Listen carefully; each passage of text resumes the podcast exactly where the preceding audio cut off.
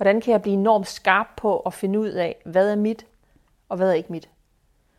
Og også hvis jeg ved, hvad er mit, men jeg kan se, at han bliver ved med at undslå og tage sit ansvar på sig. Så det har været en rejse i forhold til at opfange de der cues og sige, okay, hvis jeg ved, at nej, de der har ikke lyst til, her sætter jeg en grænse, eller nej, sådan, hvordan reagerer han? Kan han håndtere det? Eller begynder han at gå på mig?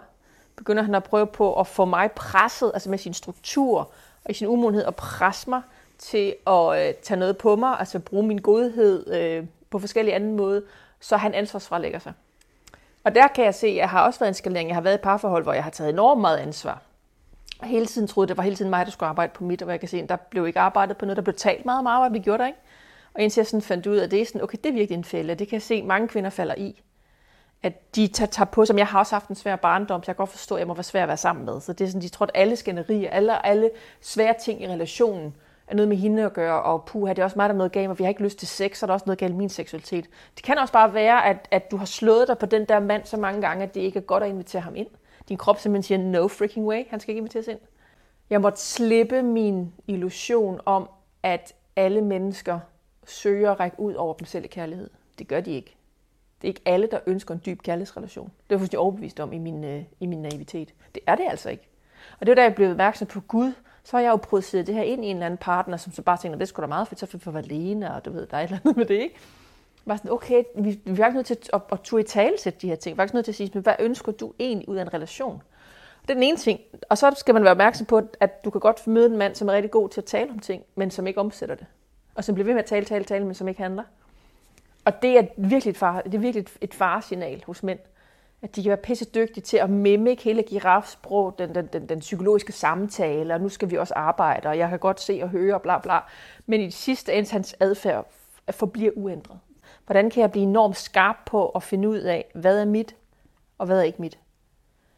Og også hvis jeg ved, hvad er mit, men jeg kan se, at han bliver ved med at undslå og tage sit ansvar på sig. Så det har været en rejse i forhold til at opfange de der cues og sige, okay, hvis jeg ved, at nej, de der har ikke lyst til, her sætter jeg en grænse, eller nej, sådan, hvordan reagerer han? Kan han håndtere det? Eller begynder han at gå på mig?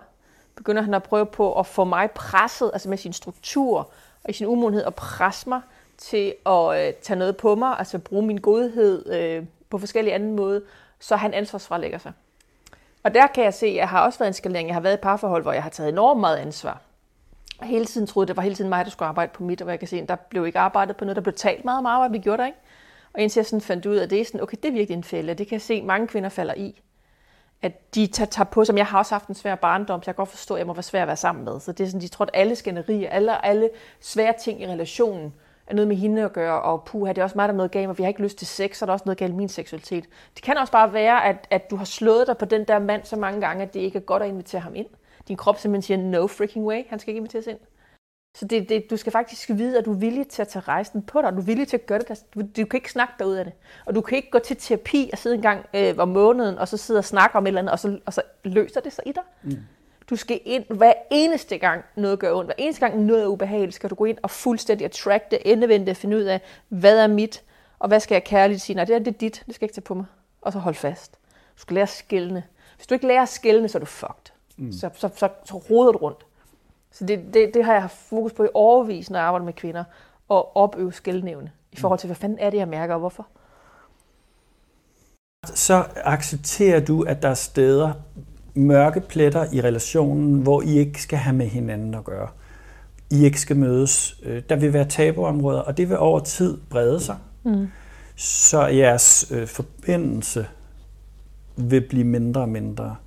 Og dermed så lukkes potentialet. Mm. Det vi snakker om her, det er faktisk næsten at gøre det modsatte. Vi ja. opsøger ikke mørket. Nej, nej, nej, nej. Vi tillader det at opstå. Vi håndterer det, når det er der. Når længsen efter at forbinde sig, længsen efter kærlighed, men også længsen efter sex, får os tæt på hinanden, så kommer det op af sig selv. Mm. Du kan ikke undgå det. Du vil ja. bumle ind i det i jeres interaktion. Så, så det er hverken opsøge det sådan bevidst, men heller ikke afvise det. Mm. Og når det så kommer, så er det, hvad gør I så? Præcis og hvem står med hvad, og er det noget, der faktisk, for eksempel som for os, var noget imellem os. Det er den subtile, mm. som havde en fortid, som ikke vidste eksisterede.